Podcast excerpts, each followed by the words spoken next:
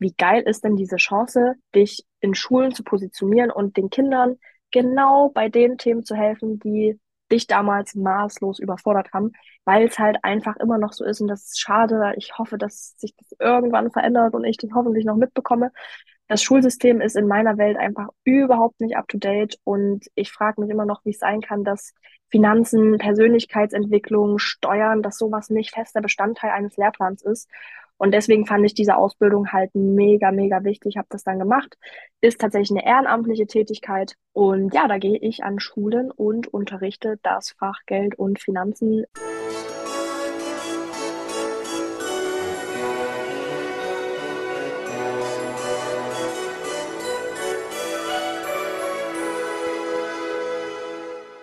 Hallo und herzlich willkommen.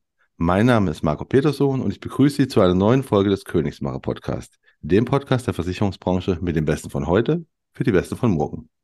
Heute ist es wieder mal kein Königsmacher, sondern ein Königsmacherin-Podcast.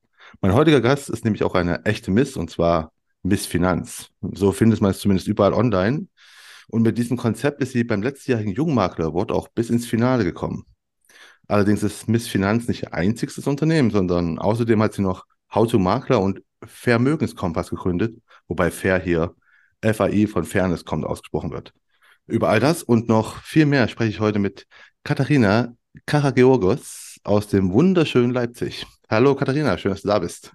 Ja, einen wunderschönen guten Tag, Marco. Was für eine wunderschöne Einleitung. Wow, das hast du ja. echt traumhaft gesagt. Ich danke dir von Herzen. Und ich freue mich mega, hier jetzt mit dir am Start zu sein und äh, bin auch schon sehr gespannt auf unsere gemeinsame Podcast-Folge.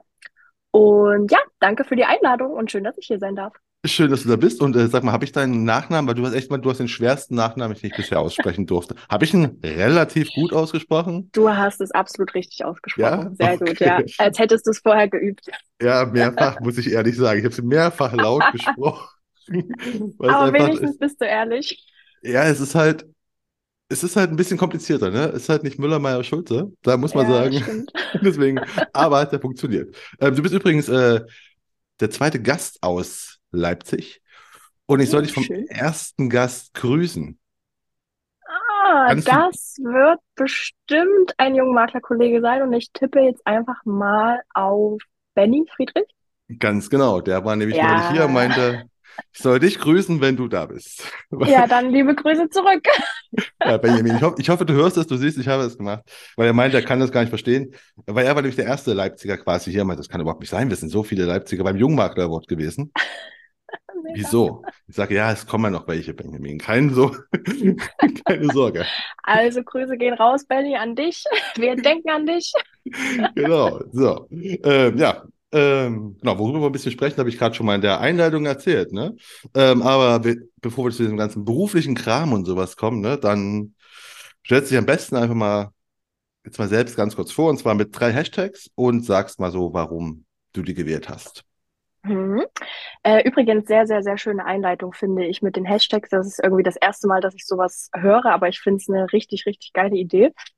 Mm, also, ich würde mich selber mit drei Hashtags beschreiben, und zwar mit Freigeist, weil ich grundlegend immer meine freien Entscheidungen treffe. Also auch in der Schule bin ich schon immer gerne gegen den Strom geschwommen und mache einfach gerne so mein eigenes Ding äh, würde ich auch direkt weiterleiten zum zweiten Hashtag einfach mal machen, einfach mal Gedankenkarussell ausschalten und sich mal vor Augen halten, was denn so meine wirklichen Ziele im Leben sind, was ist meine intrinsische Motivation und dann einfach mal loslegen, alles andere rundherum ausschalten und einfach für sich selber einstehen.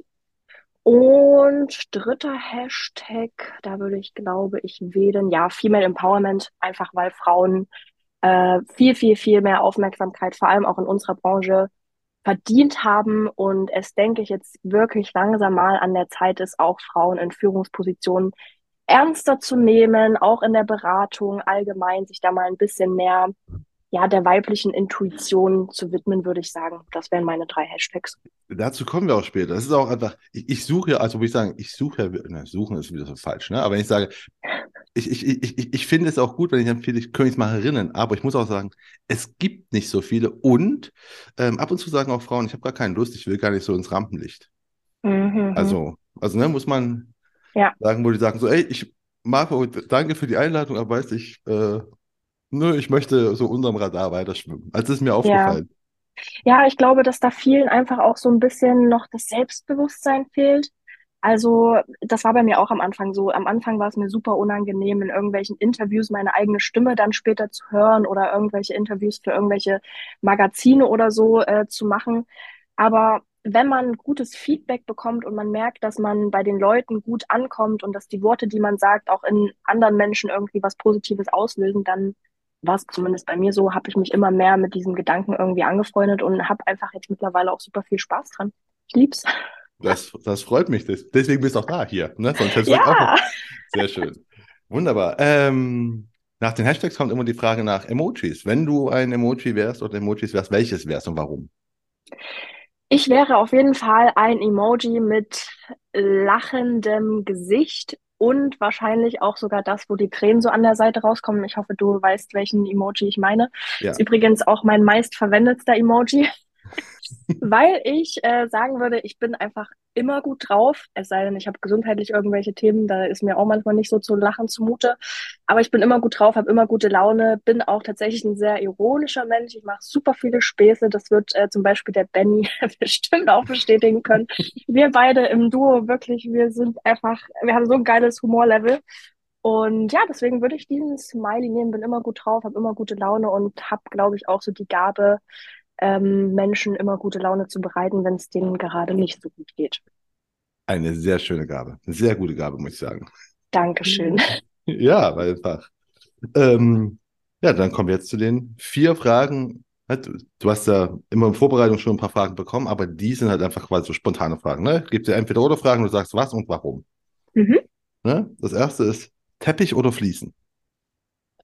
Oh, Fliesen, damit ich direkt alles wegwischen kann, was äh, eventuell zu Boden fällt. Okay, sehr, pra sehr pragmatisch. Ja, der Monk in mir hat das jetzt gesagt. Das zweite, ähm, du hast die Wahl, du kannst unsichtbar sein oder Gedanken lesen. Was nimmst du? Oh, wow, ich hatte gehofft, dass es solche Fragen nicht sind. Mm, unsichtbar oder Gedanken lesen? Ich denke, oh, das ist echt eine schwierige Frage. Das ist echt eine schwierige Frage. Wahrscheinlich wäre ich lieber unsichtbar, weil dann könnte ich mich ja auch zu Gesprächen dazustellen, wo ich nicht dabei bin und könnte dann wahrscheinlich auch irgendwie an die Informationen kommen, an die ich vielleicht auch käme, wenn ich Gedanken lesen würde. Ich hoffe, du verstehst, wie ich das meine. Ja, ich verstehe, wie du das meinst. Das Spannende ist, ich habe die Frage schon ein paar Mal Leuten gestellt. Es wurde immer unsichtbar sein gewählt von allen. Ja, krass. Ähm, weil manche aber auch sagten, ich will gar nicht die Gedanken von allen Leuten Mhm. lesen. Ich will gar nicht wissen, was die alle über mich denken. Also, weißt Ja, das ging mir auch so im Kopf rum irgendwie. Ich war wirklich, das war jetzt echt eine tricky Frage, muss ich sagen. Gut, die nächste ist, glaube ich, nicht so tricky, oder mal schauen. Äh, die nächste ist halt äh, Sprachnachrichten oder Textnachrichten. Kommt drauf an. Wenn mein Stresslevel hoch ist, dann bitte lieber Textnachrichten. Aber da ich auch wirklich gerne rede und ich einfach auch finde, dass man, ja, wenn man einfach spricht, viel, viel mehr Emotionen oder auch allgemein Wissen übermitteln kann, würde ich Sprachnachrichten wählen. Aber bitte Du- keine fünf Minuten. Du, versendest auch dann Sprachnachrichten oder Ja, schon. auch? Ah. Ja. Nee, weil ich, ich, spannend, wenn du sagst, wenn du Stress- Stresslevel hast, dann lieber Textnachrichten, weil dann ist halt schon, also man kann halt Textnachrichten, also ich muss sagen, ich bin, ich, ich mag überhaupt keine Sprachnachrichten, weil mein Problem ist damit, dass die Leute einfach, du fragst sie ein was und dann reden die halt genau dieses Fünf-Minuten-Ding. Und irgendwo Mhm, zwischendrin ist einfach so, äh, so, ja, lass uns nächste Woche Freitag 15 Uhr treffen, weißt du? So, und Ja, das, ja, ja, ja. das Ja, davor und danach, davor und danach wird noch erzählt, wie schön das Wetter ist, was man am Wochenende mit den Kindern gemacht hat und was weiß ich wo, ne? Ja, ja, es kommen halt auch bei Sprachnachrichten immer super viele unnötige Informationen mit bei rum, ne, na, wonach man gar nicht gefragt hat. Aber es ist irgendwie trotzdem einfach persönlicher, ne? Aber gerade so, wenn ich Stress habe und ja, ich, ich bin da tatsächlich, also da kommt wirklich mein innerer Monk hoch, wenn ich jetzt sehe, mir hat jemand eine Zwei-Minuten-Memo geschickt, wovon wahrscheinlich nur 30 Sekunden wirklich relevant sind.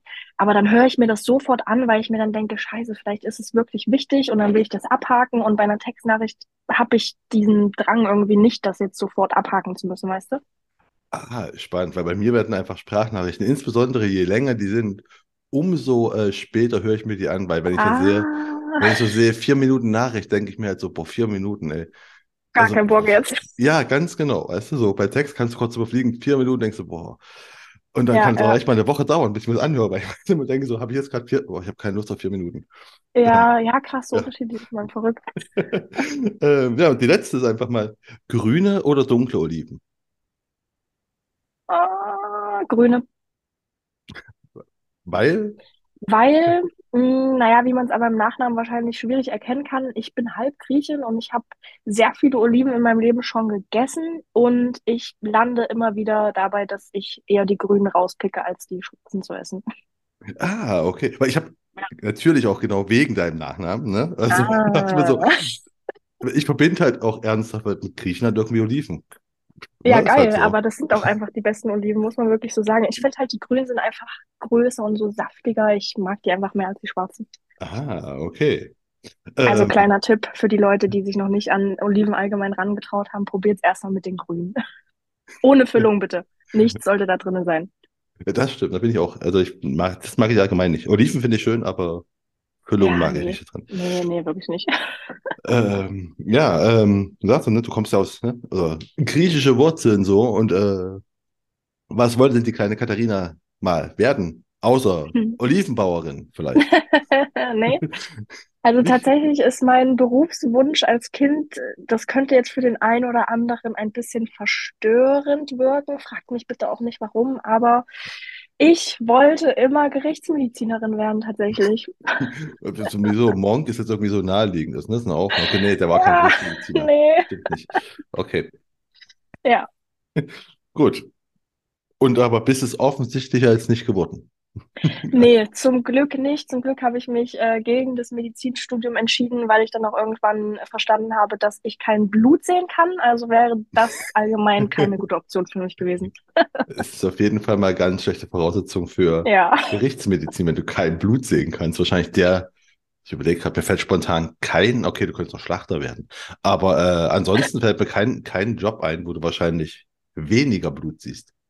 Naja, das Ding ist, bei Gerichtsmedizinern, also bei Leichen eher, ne, da fließt das Blut ja jetzt nicht mehr so unbedingt. Also es ist schon grundlegend weniger Blut als in einem OP oder sowas.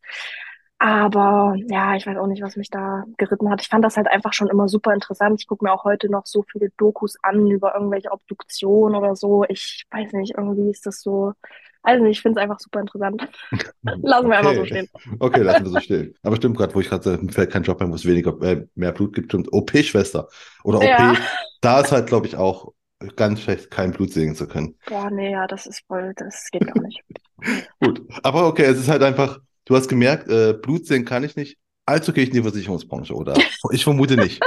Das ist nicht so Nee. naheliegend. Nee, tatsächlich nicht. Also ich habe äh, meine berufliche Laufbahn tatsächlich gestartet in der Fitnessbranche. Also ich habe eine Ausbildung angefangen zur Fitnesstrainerin und Wellnessberaterin. Also klang damals alles cooler, als es am Ende tatsächlich war.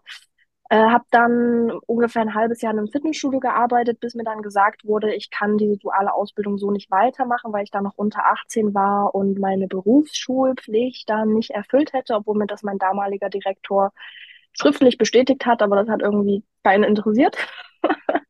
Und dann äh, musste ich übergangsweise, bis ich 18 war, irgendwas anderes machen. Das hat mir aber auch nicht wirklich Spaß gemacht. Also ich saß da einfach nur in der Berufsschulklasse für zahnmedizinische Fachangestellte, um diese Berufsschulpflicht tatsächlich zu erfüllen. Also danke Deutschland für diese sinnvolle Regelung. Das macht einfach gar keinen Sinn, aber gut. Äh, hat mir dann auf jeden Fall gezeigt, dass ich nicht der Typ Mensch bin für so eine klassische, reguläre, dreijährige Ausbildung. Weiß ich nicht, habe ich mich einfach nicht gesehen. Und ähm, dann bin ich über, ja, eher durch einen Schicksalsschlag, würde ich sagen, in die Marketingbranche gekommen, habe dann da mit meinem Papa gemeinsam eine Firma geführt und bin dann, ja, damals war mein damaliger bester Freund zur richtigen Zeit am richtigen Ort, der mitbekommen hat, dass ich in der Firma mit meinem Papa nicht so glücklich war aufgrund der gesamten Umstände einfach. Also ich sollte die Firma auch übernehmen, aber ich habe es einfach, einfach nicht gefühlt dort. Und ja, dann hat er damals gesagt, komm doch einfach mal vorbei, ich habe da was ganz Cooles, hörst dir mal an, vielleicht ist es ja was für dich. Und dann saß ich in einem Versicherungsbüro, um das mal ganz stumpf zu sagen. Ist auch spannend, dass du einfach, du bist halt in dem, wo einfach eigentlich wollen viele, junge Menschen finden einfach so Marketingbranche, weißt du, das klingt so voll geil. Ja. So, ne, so Ja. eine Marketingfirma.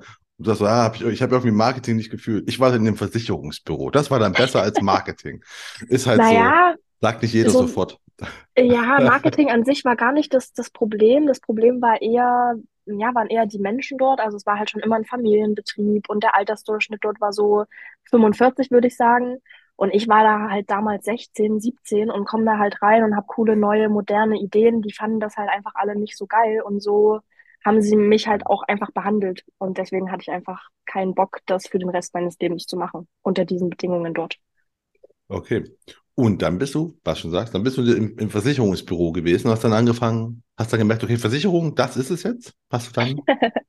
Äh, mich hat tatsächlich überzeugt, dass ich anfangen kann, mir was Eigenes aufzubauen, also so komplett weg von irgendwelchen familiären Gegebenheiten oder so, die ich natürlich auch irgendwo hätte nutzen können mit der Firma oder so, aber das habe ich einfach nicht gefühlt. Ich wollte was Eigenes machen.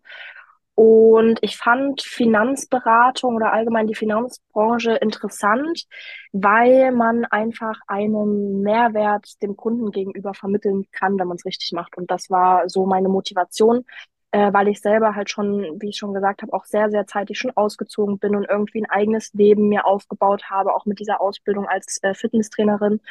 Und ich hatte damals halt einfach gar keine Ahnung, was für Versicherungen sind für mich wichtig, äh, wie melde ich überhaupt Strom an in der ersten eigenen Wohnung, wie funktioniert das alles.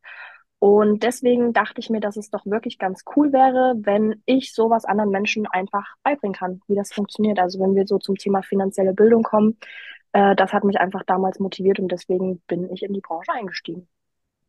Und dann warst du auch, du warst halt super jung und hast einfach, du hast eine richtige Ausbildung gemacht zur Versicherungskauffrau dann, oder? Nee, ich habe die Fachfrauen- äh, oder Fachmann-Ausbildung gemacht, den 34 über die IHK. Und genau, das war 2019, 2020 und so bin ich dann im Strukturvertrieb quasi gestartet. Ah, okay. Weil ich dachte mir gerade so, also du bist ja super jung gewesen, dachte mir so, okay, wie war es denn, wenn du 19 äh, warst dann, oder ne? dachte ja so, wie ist denn dann, wenn du einfach Versicherungen an Leute Ja, verkaufst, ne? Wir haben, wir wissen ja beide, ne, so Versicherung ist eher so eine männergeprägte Branche. Ich ja, glaube, voll. dass, also, ne, so ein bisschen zumindest.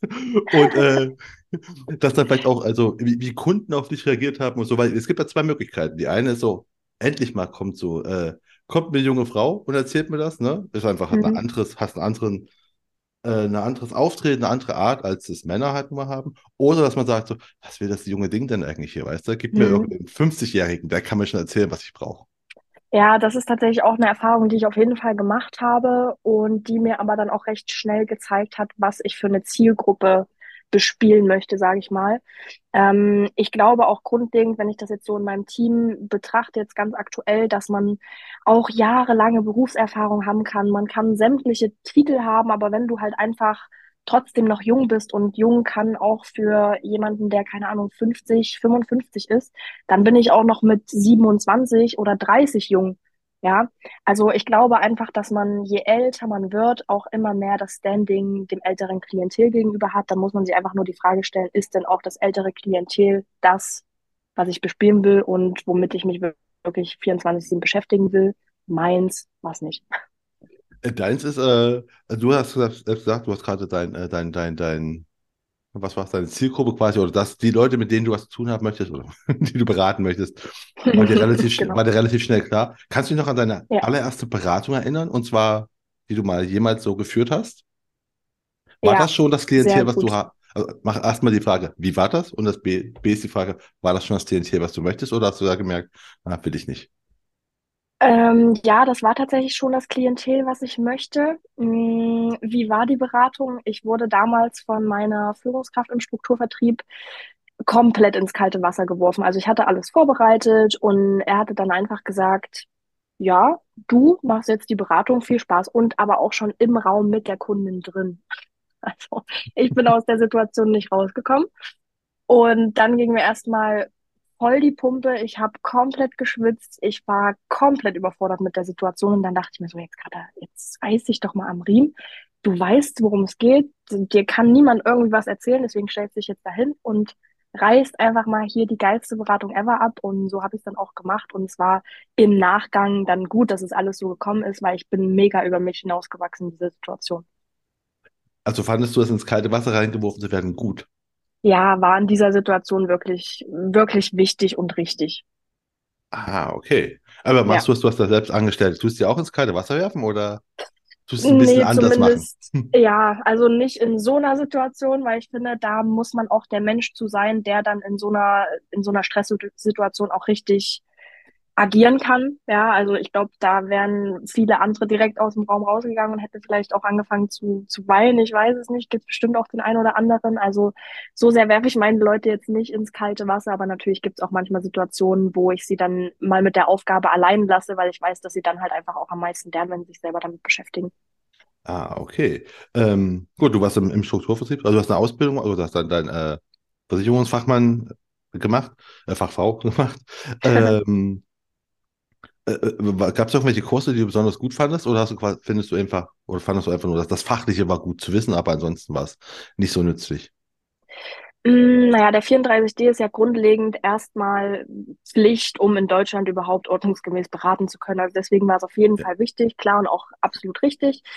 Äh, ich muss sagen, die Inhalte haben nicht wirklich so viel mit dem tatsächlichen Berateralltag zu tun, finde ich persönlich. Also es ist halt, ja, sehr fern der Realität tatsächlich. Aber es hat mir trotzdem an den ein oder anderen Stellen wirklich was gebracht, gerade in der praktischen Prüfung, wenn man einfach mal so ein paar mh, ja, Real-Life-Situationen durchgeht, ja, wenn du dort die Prüfer vor dir hast, die dir unangenehme Fragen stellen. Das hat mir wirklich was gebracht, weil ich dadurch gelernt habe, schlagfertig zu antworten mit dem Wissen, was mir halt im Kopf war. Also das war schon ganz cool. Und allgemein würde ich sagen, im Strukturvertrieb habe ich ja auch viele Seminare mitgemacht und weil man sie ja auch mitmachen muss, sonst kommt man ja auch teilweise nicht weiter. Und da würde ich sagen, habe ich auch eine wirklich gute Ausbildung genossen. Gerade so die ähm, Führungskräfte-Lizenzen, die dort angeboten wurden, haben mich wirklich gut geformt, was Führungskompetenz einfach angeht, ja. Hast du denn schnell gemerkt, dass, also du hast, du hast gesagt, du bist dann da reingekommen und hast, okay, da kann ich mir selbst was aufbauen. Hast du auch schnell gemerkt, das funktioniert? Also ich kann, äh, ich kann gut mit Menschen, ich kann guten Menschen gut Finanzen, Versicherungssachen erklären und bist schnell gewachsen oder hat das eine Weile gedauert? Mm, soll jetzt nicht komisch klingen, aber ich war wirklich ein kleiner Überflieger. Also so würde ich zumindest einschätzen.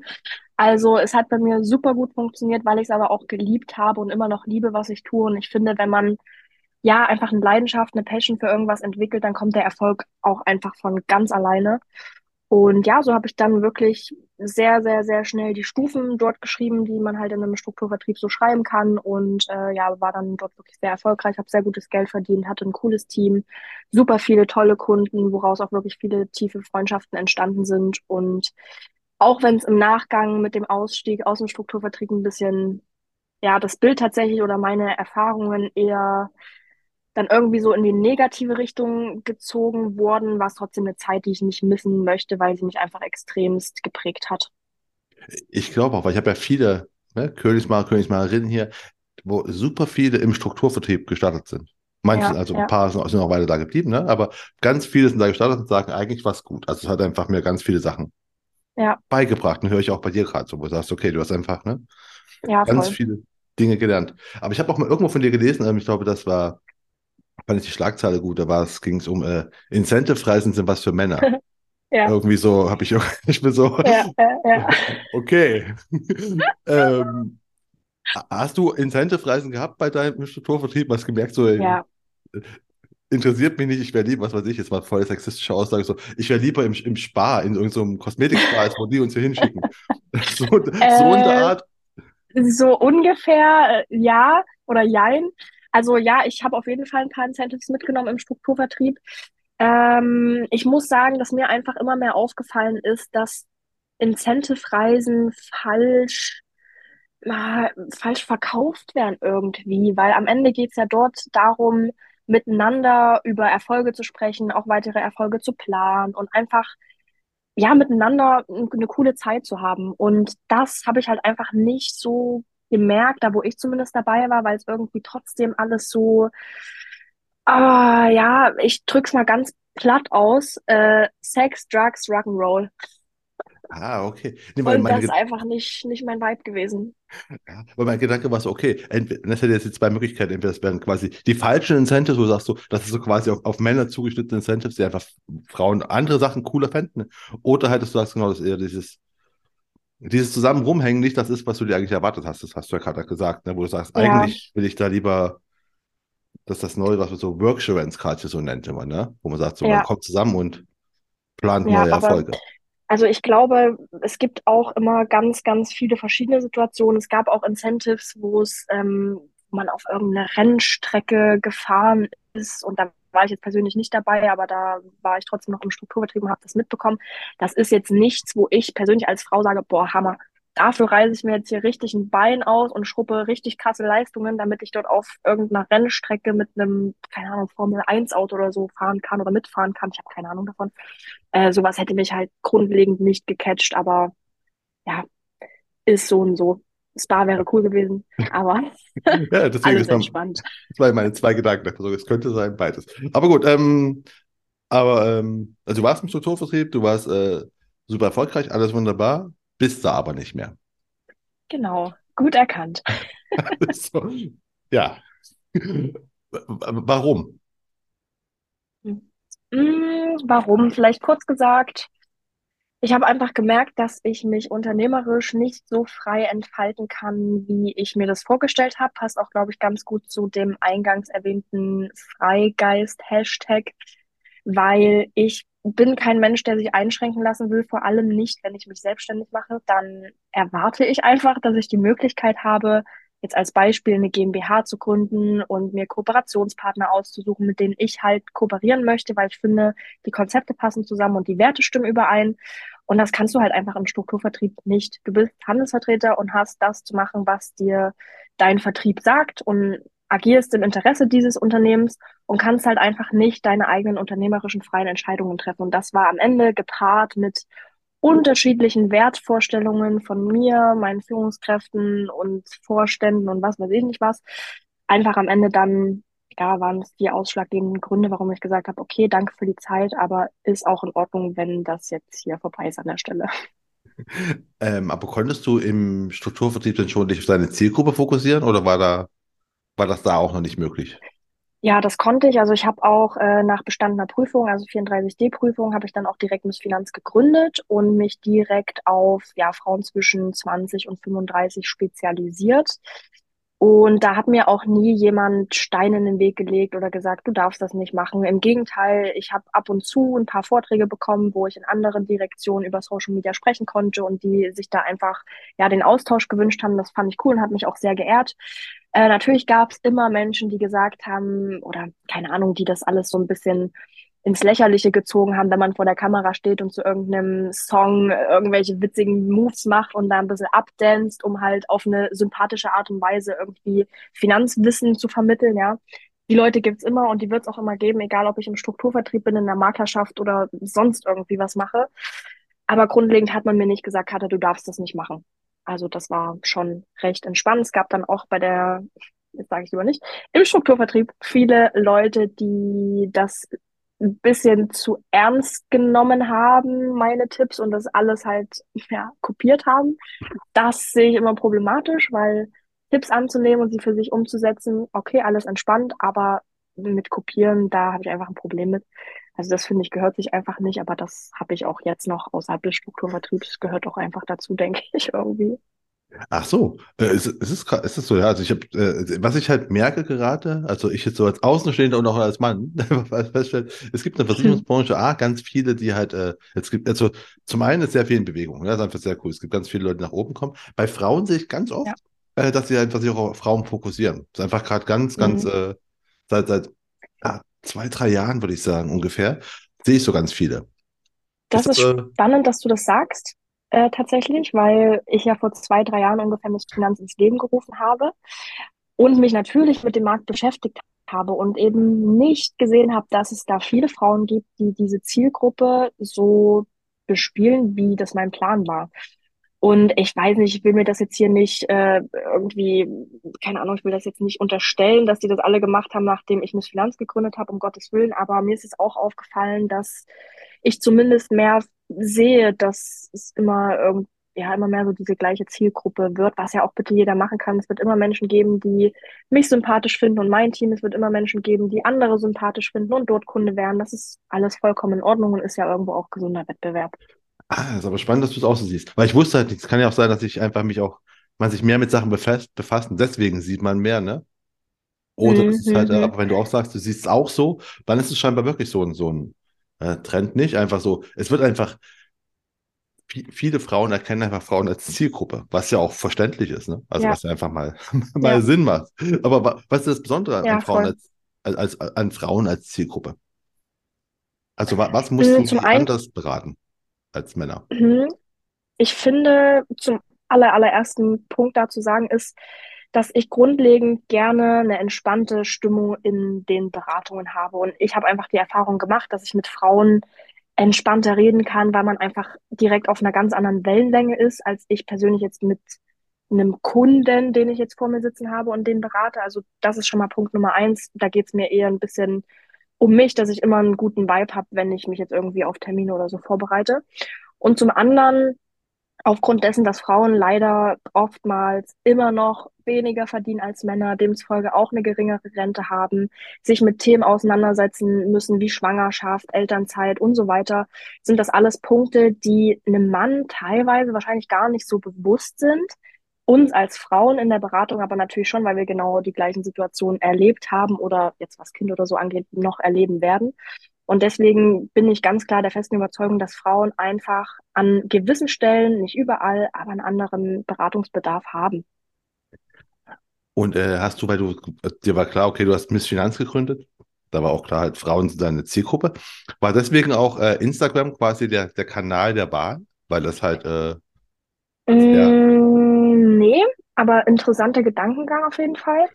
Ich habe tatsächlich schon seitdem ich die Fitnesstrainer-Ausbildung gemacht habe, ich hatte immer super viele verschiedene Instagram-Accounts. Also ich habe schon immer meine Interessen über Instagram vermittelt, hatte einen Sport-Account damals, hatte einen Account, wo es um so Medizin ging, ne? Weil logisch Gerichtsmediziner ist klar.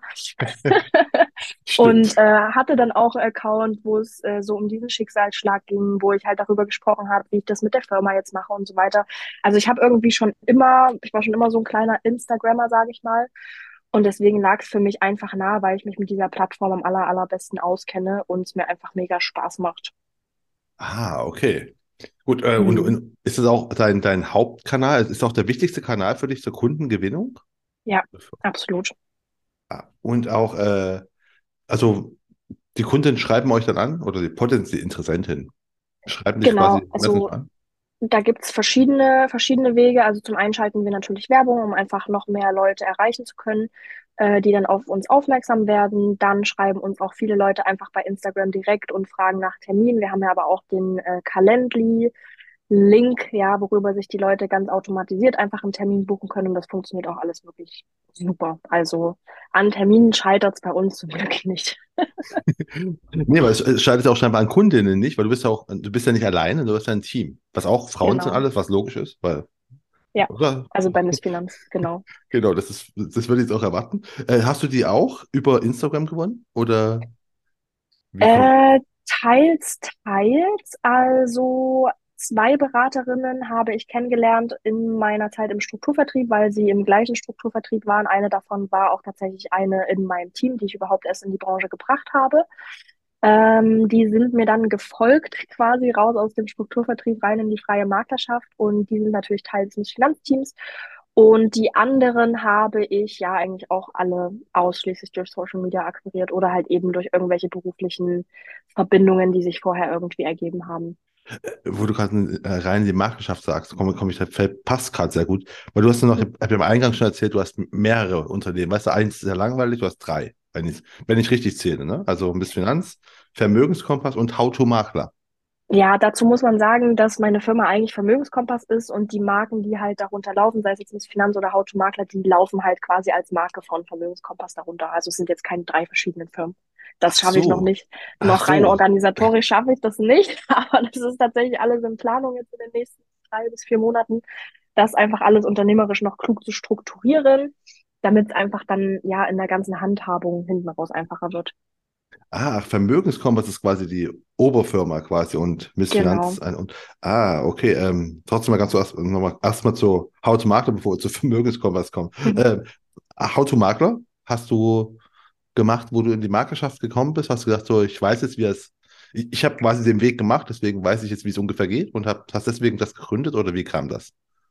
Genau, also How to Makler habe ich mit der Intention gegründet, den Strukturvertrieblern mal ein bisschen die Augen zu öffnen tatsächlich, weil ich bei mir einfach die Erfahrung gemacht habe, dass, also nicht nur bei mir, sondern auch bei ganz vielen anderen, die ich danach auf dem Weg begleitet habe, man schaut sich keine Verträge an, einem ist gar nicht bewusst, was für ich nenne es jetzt mal in Anführungsstrichen Nachteile man hat, wenn man wirklich im Strukturvertrieb ist. Eben zum Beispiel, dass ich keine freien Firmen gründen kann, wenn ich möchte, oder eben mir keine freien Kooperationspartner aussuchen kann, wenn ich möchte. Achtung, das ist natürlich nicht überall so, aber es war meine Erfahrung.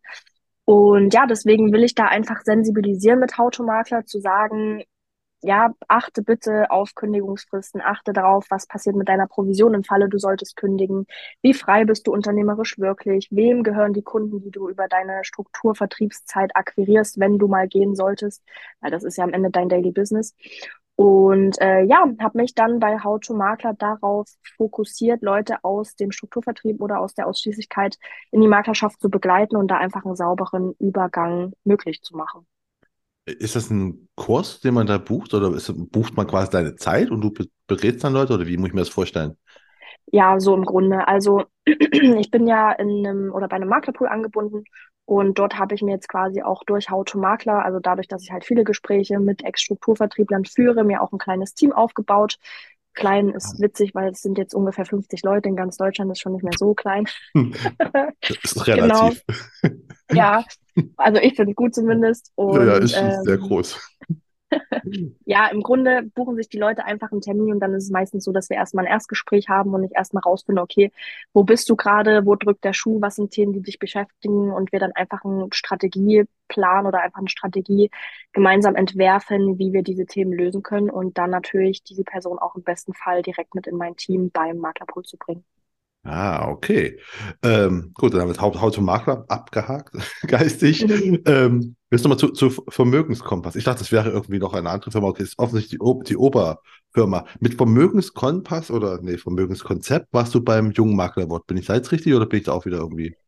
Mm, Das ist alles tatsächlich ein bisschen äh, verwirrend, glaube ich, auch nach außen, weil wir aber, wie gesagt, auch gerade in dieser kompletten Unternehmensstrukturierung drinstecken, das alles klug zu machen äh, weil das auch für mich einfach komplett neue Felder sind. Ich meine, ich bin jetzt 25, ich bin jetzt äh, ein bisschen über drei Jahre in der Branche und jetzt plötzlich so viele Ideen und so viele Brands unter einen Hut zu bekommen, das muss ich auch erstmal alles noch lernen. Deswegen ähm, bin ich da gerade im Prozess, aber es ist ein spannender Prozess.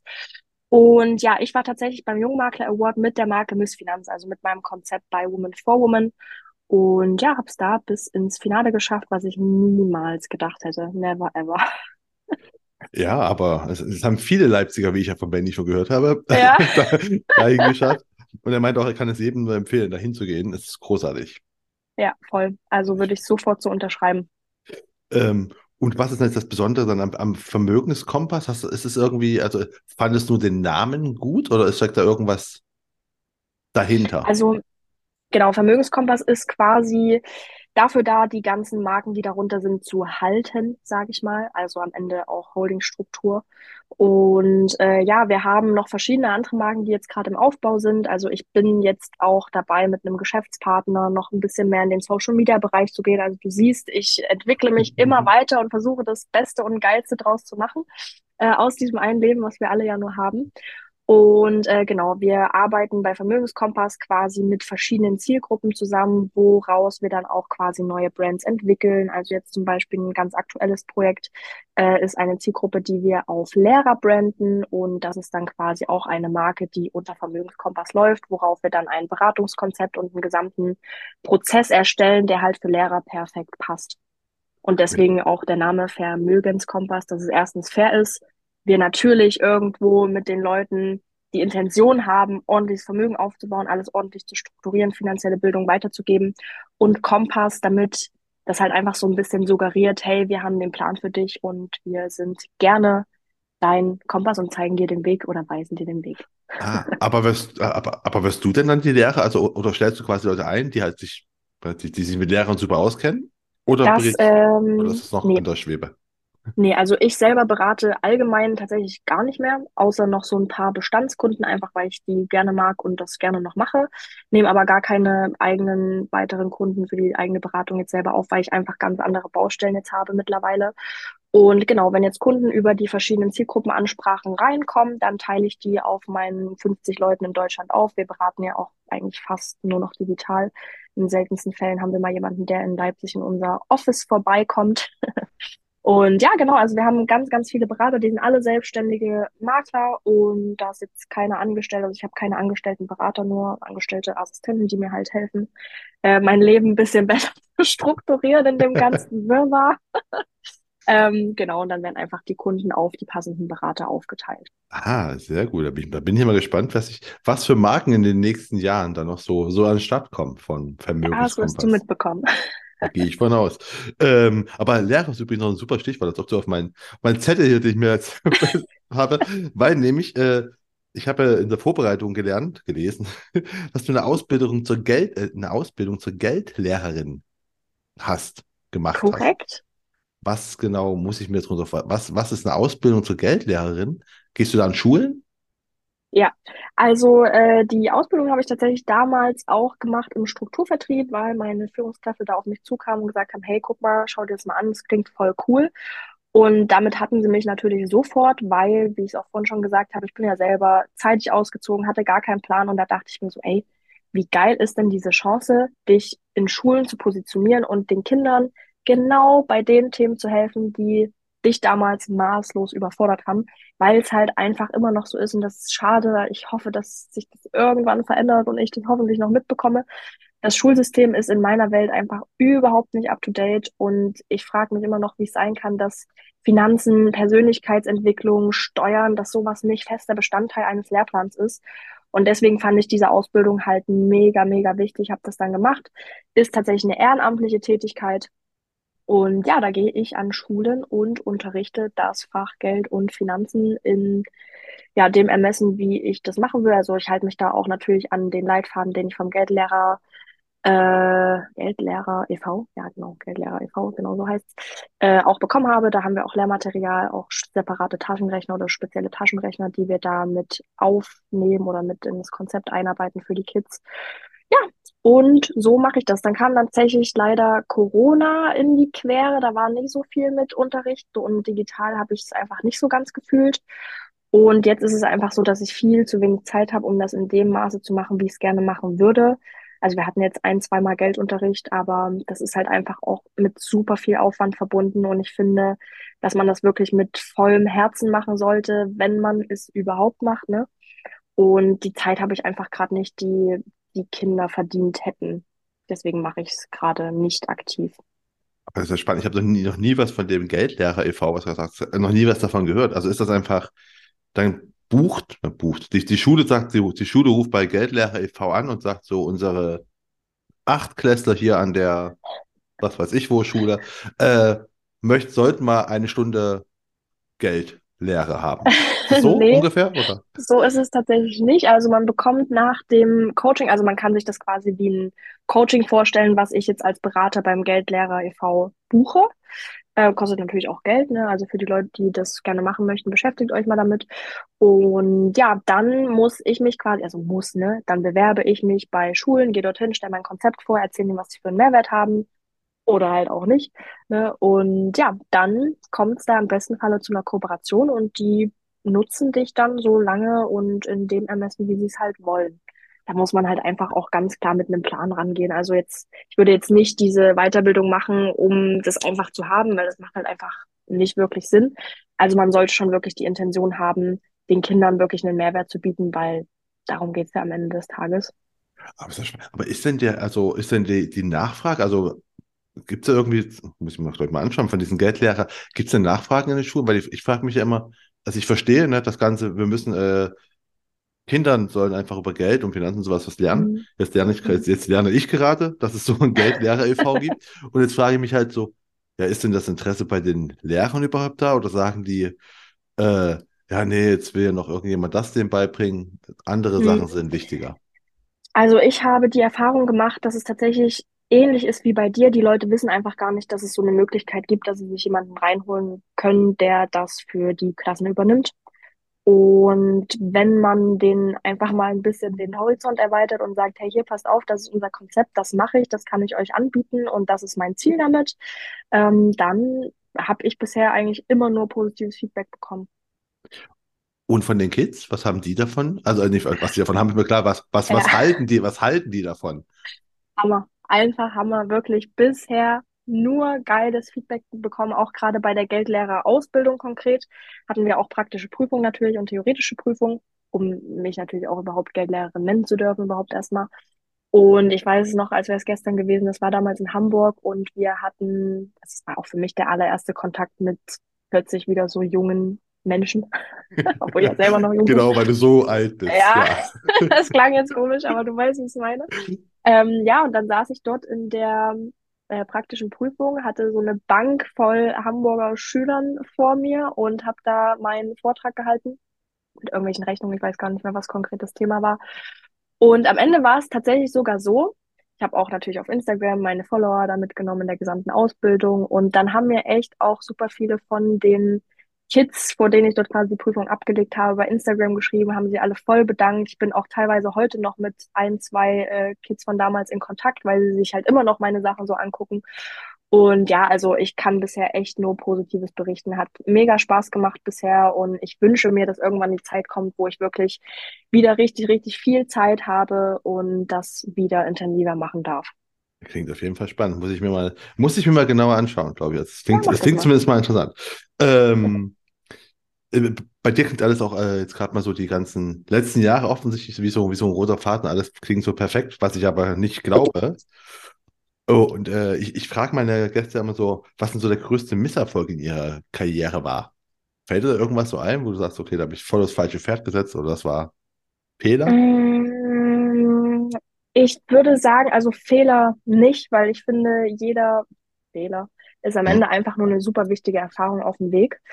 Aber was vielleicht so jetzt rückblickend in den drei Jahren das Schwierigste war, auch emotional, war wirklich der Wechsel aus dem Strukturvertrieb in die Maklerschaft, weil das einfach mit so vielen, ach, es war einfach mit super viel psychischem Nerv verbunden. Und das hat mich wirklich lange Zeit gekostet, bis ich das alles ordentlich verarbeitet habe. Und dadurch, dass ich ja auch super viele Leute aus Strukturvertrieben in die Maklerschaft helfe, bleibt dieses Thema nie still. Also ich habe immer diesen Input gefühlt, zwar nicht mehr bei mir, aber halt bei super vielen anderen und es zieht sich einfach wie ein roter Faden, dass es einfach irgendwie immer so persönlich wird, weil so viele einfach nicht, also auch gerade Führungskräfte nicht damit klarkommen, dass man sich beruflich gegen dieses Konzept entscheidet, was aber gar nicht mit irgendwelchen persönlichen Belangen oder so einhergeht.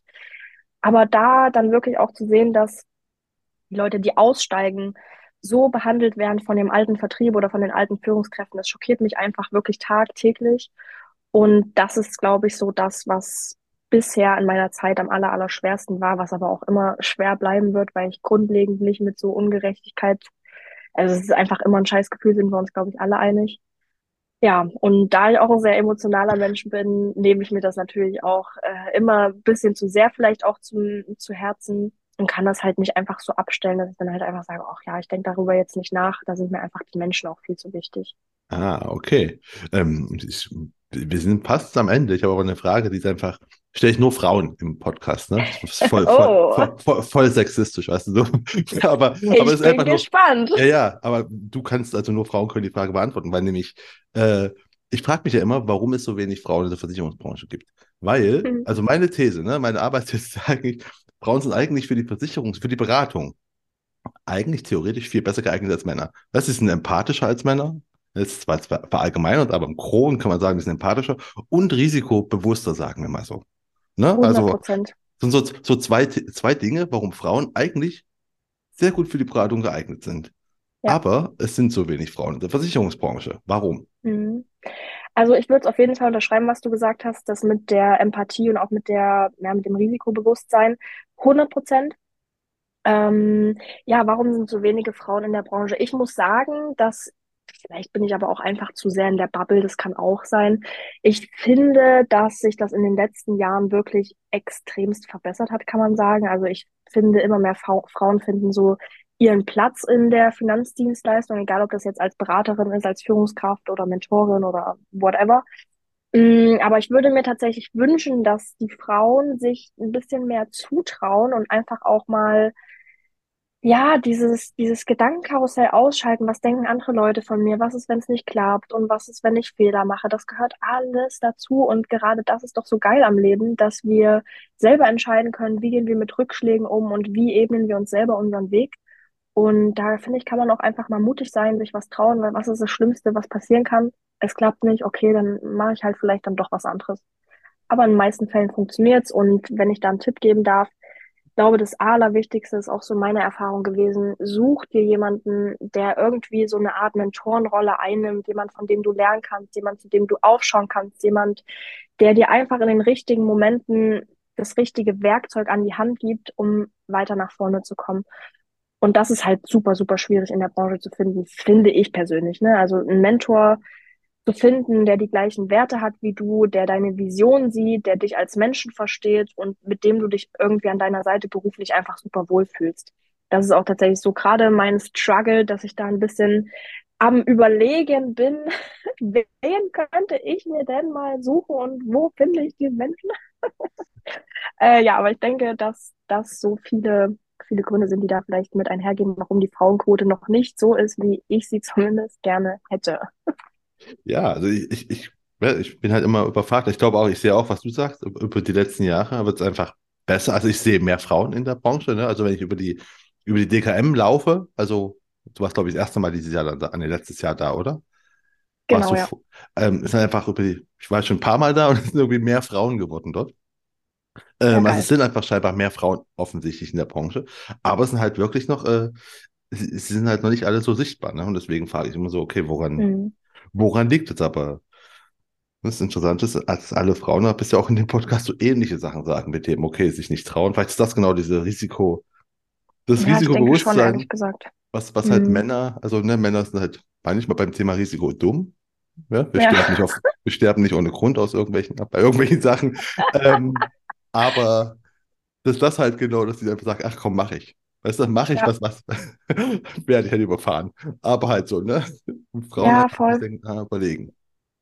Ja, gerade auch, das hattest du, glaube ich, auch ganz am Anfang des Podcasts gesagt, dass Frauen einfach, ja, vielleicht auch teilweise ein bisschen Angst haben, sich vor die Kamera zu stellen oder irgendwas zu erzählen oder allgemein einfach sich, ja, zu zeigen ähm, weil sie halt Angst haben, was sagen vielleicht andere Leute, was denken die Menschen. Aber es ist scheißegal, es wird immer Menschen geben, die dich als Person richtig, richtig geil finden und damit auch automatisch das geil finden, was du machst.